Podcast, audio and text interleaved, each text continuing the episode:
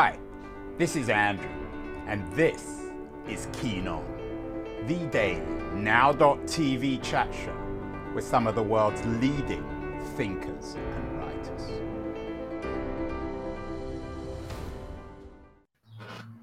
Hello, everybody. It is May the 5th, 2022. As always, I'm talking to you from San Francisco. You'll be pleased to know we're not going to talk about Ukraine and we're not going to talk about Roe versus Wade and abortion, but there is another subject which, in some ways, is even more depressing than those two. It's the story of immigration.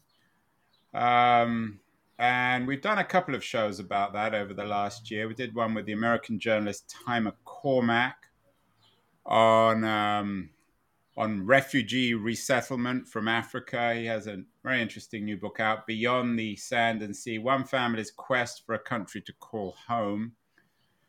It's not entirely pessimistic, although it's a troubling book. I also did a, a, a show earlier this year, particularly depressing one, with the Irish journalist Sally, Sally Hayden on the 21st century slave trade in the Mediterranean. She has a particularly troubling book. My fourth time we drowned, seeking refuge on the world's deadliest migration route. Both the Hayden and the McCormick books, though, are those of a traditional journalist covering uh, what it's like to be a migrant.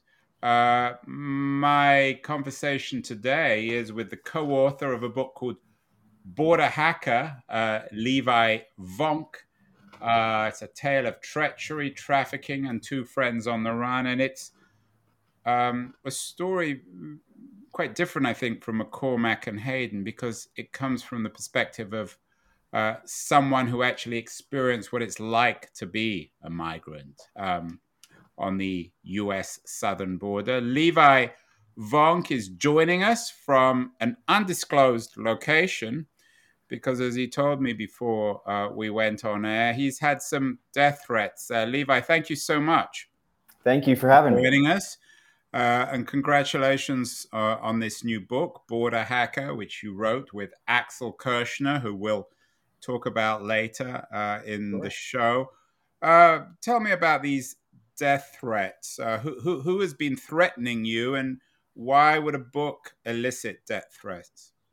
Yeah, well, we don't know for sure who is threatening Axel and I, but um, we believe uh, it's probably one of the four humanitarian activists who are exposed in Border Hacker. Um, Border Hacker profiles, it's really an exploration of uh, the friendship between Axel and I, who's my co author. He's an, he's an undocumented Central American migrant and computer hacker. Um, and during Axel's journey, he actually kind of got sucked into this very nefarious humanitarian network uh, group of people professing to help migrants in, in Mexico, but actually it's much more complicated than that. So our book actually exposes four prominent humanitarian activists as uh, essentially frauds and crooks. And we believe that one of them, uh, shortly before our book was released, got wind of what was in the book and sent a death threat uh, threatening, uh, I'm sorry it's so crude, but threatening to kill Axel, hack his body to pieces, and leave it in the trash, which is a common um, cartel killing tactic in Mexico where you don't just kill someone, but you mutilate their body afterwards as well. And so, for that reason, um, we are trying to lay low a little bit. Um, but of course, we want our message to to uh, still be broadcast far and wide if possible. So, Levi, this book um, is about the caravan, this infamous caravan that everyone's heard of, but no one knows really the details. You participated in it peculiar way. You're a grad student at Berkeley in anthropology, as we discussed beforehand. So you're an academic or a budding mm-hmm. academic, and yet you found yourself, and this is the, the core story in Border Hacker, caught up in human trafficking. Tell me your story and, and how you became involved in all this. yeah, so the book starts when I'm a very bright eyed and bushy tailed 24 year old. I had recently gotten a research grant to go down to Mexico to work with Central American migrants. But at the time, I did not have any anthropological training, I didn't have any journalistic training. Um, but I went to go volunteer in a migrant shelter. And this was in 2015. And someone invited me to join this thing called a migrant caravan Um, and at the time, believe it or not, there was a time before we understood what caravans were, right? There was a time before Trump vilifying caravans. And so someone said, Do you want to join this thing? I didn't know what it was. The next thing I know, I'm marching down the road with hundreds of other Central American migrants, charging through immigration checkpoints. Um, and it was a really eye-opening experience for me. I, I yeah, you wrote a, an interesting piece. People can look it up from 2018 in the Guardian. Uh, I march with a migrant caravan. Donald Trump has it all wrong. What was that migrant migrant caravan like, Levi?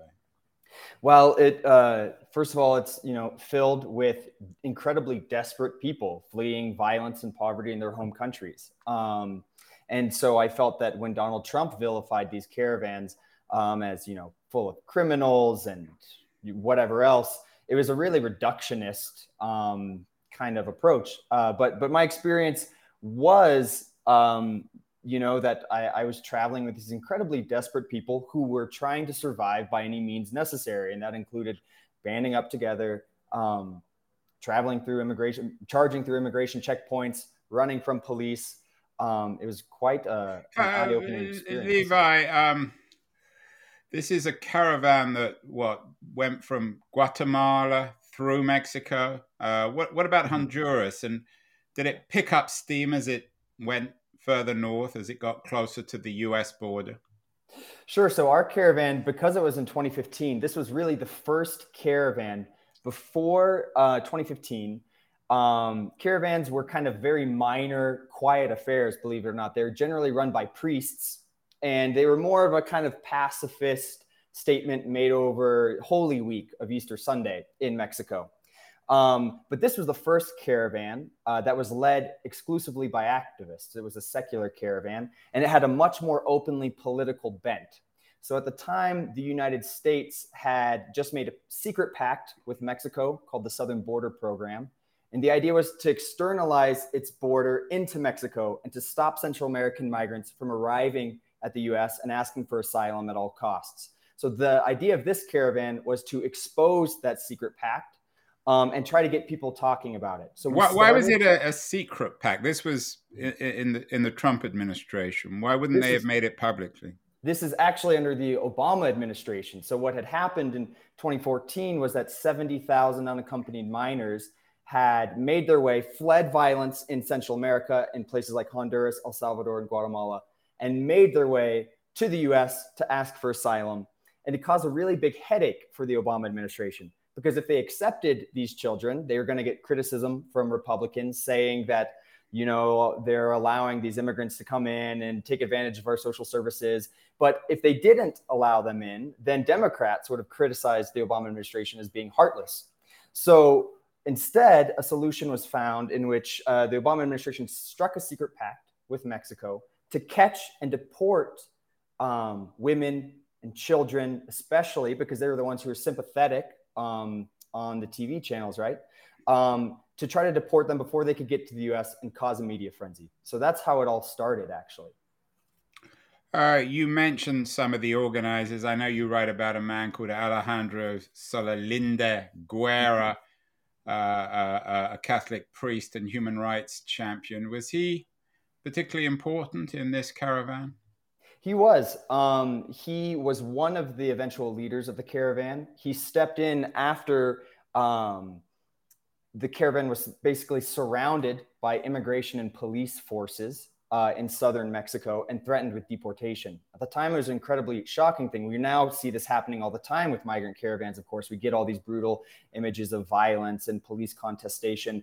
But uh, this was the first caravan to ever have something like that happen. So uh, Solalinde actually intervened uh, and tried to negotiate with the Mexican government for safe passage. Um, but you're, but, but, but again, Levi, you are an American uh, citizen. You obviously have a mm-hmm. U.S. passport. How did you get involved in this? I was actually volunteering at Solalinde's uh, migrant shelter before, uh, and I was invited to join the caravan uh, while doing research, conducting research with Central Americans, um, with some of the other organizers of the caravan who themselves were former migrants. So they invited me to join. Um, and at the time, I was partly a researcher, but I wasn't in a PhD program yet. I didn't really know what I was doing. I was a very young person. I was looking for a cause, and having been invited on this, I thought, why not? I'll join. Let's see what it's all about. And but I got join means what? Um, m- walk with everybody, organize, feed people, raise money. All of that. Um, I, I walked with everyone every step of the way on the caravan. Uh, it eventually it made its way from the Guatemalan border all the way to Mexico City, and it actually disbanded in Mexico City. But um, I also cooked and cleaned in the migrant shelters. Uh, I was there to listen to people's stories and record them and try to write about them later on. Um, so I, I, I kind of had a, I found myself in a strange position where I wasn't exactly a journalist and I wasn't exactly an activist. I was something in between a little bit. Um, and I hope that Axel and I, while we were writing this book, we wanted to explore that in betweenness, this not fitting in perfectly to being a journalist, not fitting perfectly into being an activist, but trying to get a message out there that goes beyond any normal kind of sense of professional boundaries.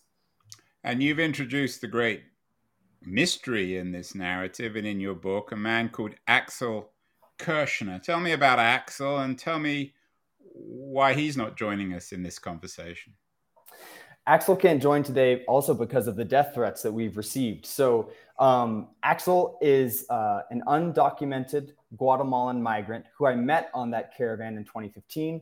And uh, while we started traveling together, I realized that something was different about A- Axel. I couldn't put my finger on it at first, um, but then I realized um, that Axel was very good with computers, too good with computers almost. And when we were surrounded by the police and immigration during this migrant caravan, suddenly our cell phones stopped working. Our computers stopped working. Our Wi Fi stopped working. We, we, couldn't get messages out. We thought uh, deportation was imminent. A raid was coming. coming.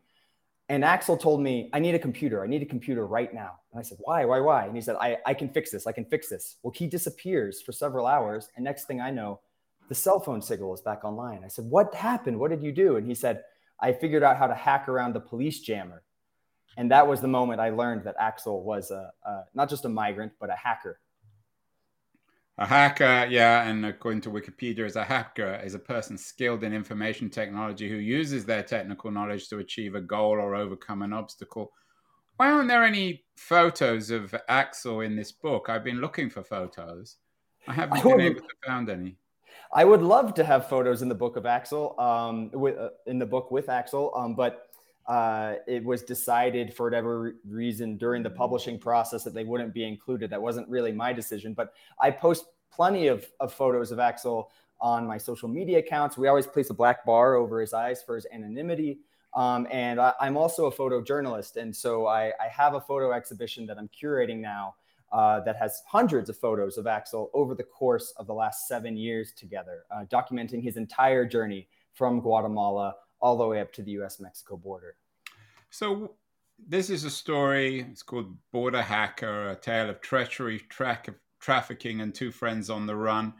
What's the message, Levi? It's it's not really an adventure story. It's a moral tale. What are you trying to tell people about this world, this unimaginably miserable world and violent world that you became involved in? Yeah, Andrew, it sounds, you know, like uh, you know, you've had a couple other people on, or often when we when we talk about migration, it's an incredibly violent, miserable, and tragic story, and that's true. Um, and Axel's story, in some sense, is no different. But what we wanted to communicate in this book together um, is that uh, you don't have to be passive Migrants certainly aren't passive. They're organizing to join migrant caravans, they're fighting for their rights. And um, we wanted to depict in our book as well that this kind of traditional journalistic response, in which you kind of passively and objectively tell someone else's story in the third person, was not our story. We were trying to work together to find a solution for Axel. He's a stateless person, but He's also a hacker. He looks for solutions. And our book is often about how you can resist and fight back, even in moments of misery and hopelessness. So, Axel is a stateless person in the sense where he lost his Guatemalan citizenship. Mm-hmm. Um, and obviously, he doesn't have US citizenship. So, he's living somewhere in Mexico or somewhere else without papers. Yeah, yeah. I can't uh, disclose where he's living right now, but um, because he's stateless, no matter where he is, he's living without papers. So after he was deported from the US at the age of 35, he grew up in New York City. He considered himself a New Yorker. He'd lived there almost his entire life. When he was deported to Guatemala, he was told by Guatemalan officials that a hurricane many years previous had destroyed all record of his, his existence. So he wasn't Guatemalan either. Um, and so, because of that, he's had to figure out an alternative means of existing and, and making a life for himself. And that's how he turned to hacking. And you dedicate the book to Axel's children, wherever they may be. How many mm-hmm. children mm. does he have? Axel has two children, uh, a boy and a girl. Uh, he says that when he was deported, he was actually driving his son to kindergarten. His son was six years old at the time. He had a, another daughter who was two. Um, and since his deportation, he has not seen them. And that's seven years ago. And he was deported for what? Political activism in Guatemala? No, no. He was he was driving his son to kindergarten in in Long Island, New York, and he was actually rear-ended uh, by a woman. Oh yeah, a, so exactly. So sorry, I, I, apologize. So no worries. He was he was um, undocumented in the United States, and he was thrown out. Yes, exactly. Exactly. Uh, yeah. And, but where was he from before before he came to the U.S.? He was born in Guatemala during the Guatemalan Civil War. Um, his mother, uh, as, as he writes in the book, his, his mother was actually raped by a soldier uh, when she was 14 years old and had to flee. So she gave birth to Axel and then she crossed into the United States. She was only 14 years old at the time and resettled in New York. Axel was just a baby, he was one. And so he had no memory of Guatemala. He had no idea what that place was like. Um, it was not his country at all. Uh, and then he was deported for the first time at the age of 35. And he was deported to, to Guatemala? Yes. Uh, you begin the book with a quote from Claude Levi Strauss. Uh, I have I hate traveling and explorers. Mm-hmm. Why do you begin with that quote? It's a uh, because I'm an anthropologist. Um, I, I Claude Levi Strauss is also an anthropologist, and uh, it's a very famous quote within anthropology because it, Levi Strauss it, it's from his his uh, famous book Tristes Tropiques, uh, in which he recounts his own journeys and travels to Brazil as a young anthropologist. So I was kind of playing into that that this is kind of my version of that. This is my first kind of traveling abroad. But his his whole point when he says I hate traveling and explorers and then immediately kind of tells you this this travel chronicle what he's getting at is a little tongue in cheek in which he's saying anthropology is not just traveling. It's not just here to take pictures and it's not just here to have an adventure but the anthropological goal is to learn something and have a connection with others that you would otherwise never meet. And and that was what i was hoping to portray in our, in our book as well that that my goal was not simply to travel or to have an adventure but to tell a story about two people, Axel and me, who couldn't be more different on paper, but who still share something in the end. You went on many physical adventures with Axel. What about the adventure of writing a book? How exciting was that together? How, how did you divide the labor? it was uh, um, it was it was very difficult. You know, I I had never written a book before, and Axel hadn't either. And um, originally, when I when we first had this idea of maybe we can write a book together, um, maybe maybe something can come out of this. What I'd been doing was interviewing Axel, long interviews every day, um, and then transcribing them. And when I sat down to write the book, I did it in a very traditional way, um, in which I was telling it from my perspective and then quoting Axel where appropriate. But it just felt wrong. You know, obviously I'm a white guy from the U.S. and an academic and all that, and Axel is this Afro Latino New York hustler uh, it just felt a little clunky. Um, and so we started trying to rethink the nonfiction craft while we were writing the book and realized very quickly that the biggest problem was that the book only had one narrator, which is very normal in nonfiction books, of course. But but we realized we needed two. Axel's voice was good enough on his own. In fact, not just good enough, but the best part of the book, in my opinion, are all of the passages written in Axel's voice. So when we started sitting down together and taking those tra- transcribed interviews, rearranging them, re editing them, and rewriting them together, and then allowing them to sit on the page next to my narration as well and speak back and forth to each other, we discovered we we figured out something a little novel in nonfiction. As far as we know, no one else has really done this in mainstream nonfiction before. But it allows Axel to tell his story in his own words rather than me just telling them. And we think it's a much more rich way to kind of tell our story, that it allows for a different kind of exchange within a book than what's traditionally happened in, uh, in nonfiction. Levi, if Claude Levi Strauss wrote, read your book or other academic anthropologists, what could they learn? I mean, it's clearly an adventure story, a story of treachery, trafficking. Perhaps it could be made into a movie, but is there an academic and intellectual message?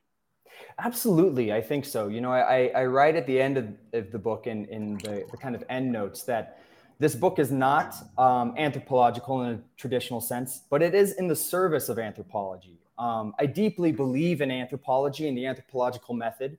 But I think anthropologists, we need to face it, these last few decades, we have not been very good about marketing what we do and why we do it to the broader public. We're very insular, we have our own kind of language. And what I hope to do with this book is to show um, the benefits of anthropology to people who maybe are not even anthropologists, to show what we can learn that that journalists, for instance, maybe go in and try to tell a story, but they usually have a very finite amount of time to tell it. Maybe a weekend, maybe a week, maybe a couple weeks at most, right? But anthropologists get to be on the ground for months or years at a time, living alongside people, trying to not just observe, but to participate in their lives as well. And I think today that has a real value. You get a much richer and deeper story and I was hoping to communicate to anthropologists that, of course, we can do the academic thing, and it's incredibly important to do it. But there's this whole other element that remains untapped, which is just sharing our emotional experiences and relationships with the people who we live alongside. Levi, I don't want to endanger you or, or, or, Axel for that matter, but you mentioned at the beginning that you've had death threats. Is that because the book shows the corruption of, of, of many of the organizers of, uh, of, of these caravans. What exactly is going on, and who should and shouldn't we trust? You're a man on the ground. You can tell us. Yeah, well, I think that's exactly it. The question becomes very quickly for Axel and I in the book: who can we trust and who we who we can't? Um, and I think it's a complicated question. The organizers of the caravan, particularly, there's a man named Irineo Mujica, who we talk about in the book, who um, at the time uh, in this caravan that we joined in 2015, he's the main organizer, but he's a kind of small time unknown activist.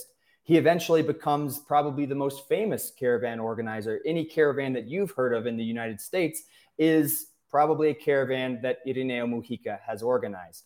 Um, but throughout the book, Axel and I begin to realize that things are not all, you know, there's not what they seem with some of these these migrant activists that actually um, uh, donations that are you know donated and collected from all over the world start to go missing. Um, they aren't apportioned to migrants as they should be. Uh, Axel, at one point in the book, is actually kidnapped by uh, a migrant activist and forced to hack other um, Mexican government officials um, for that activist benefit.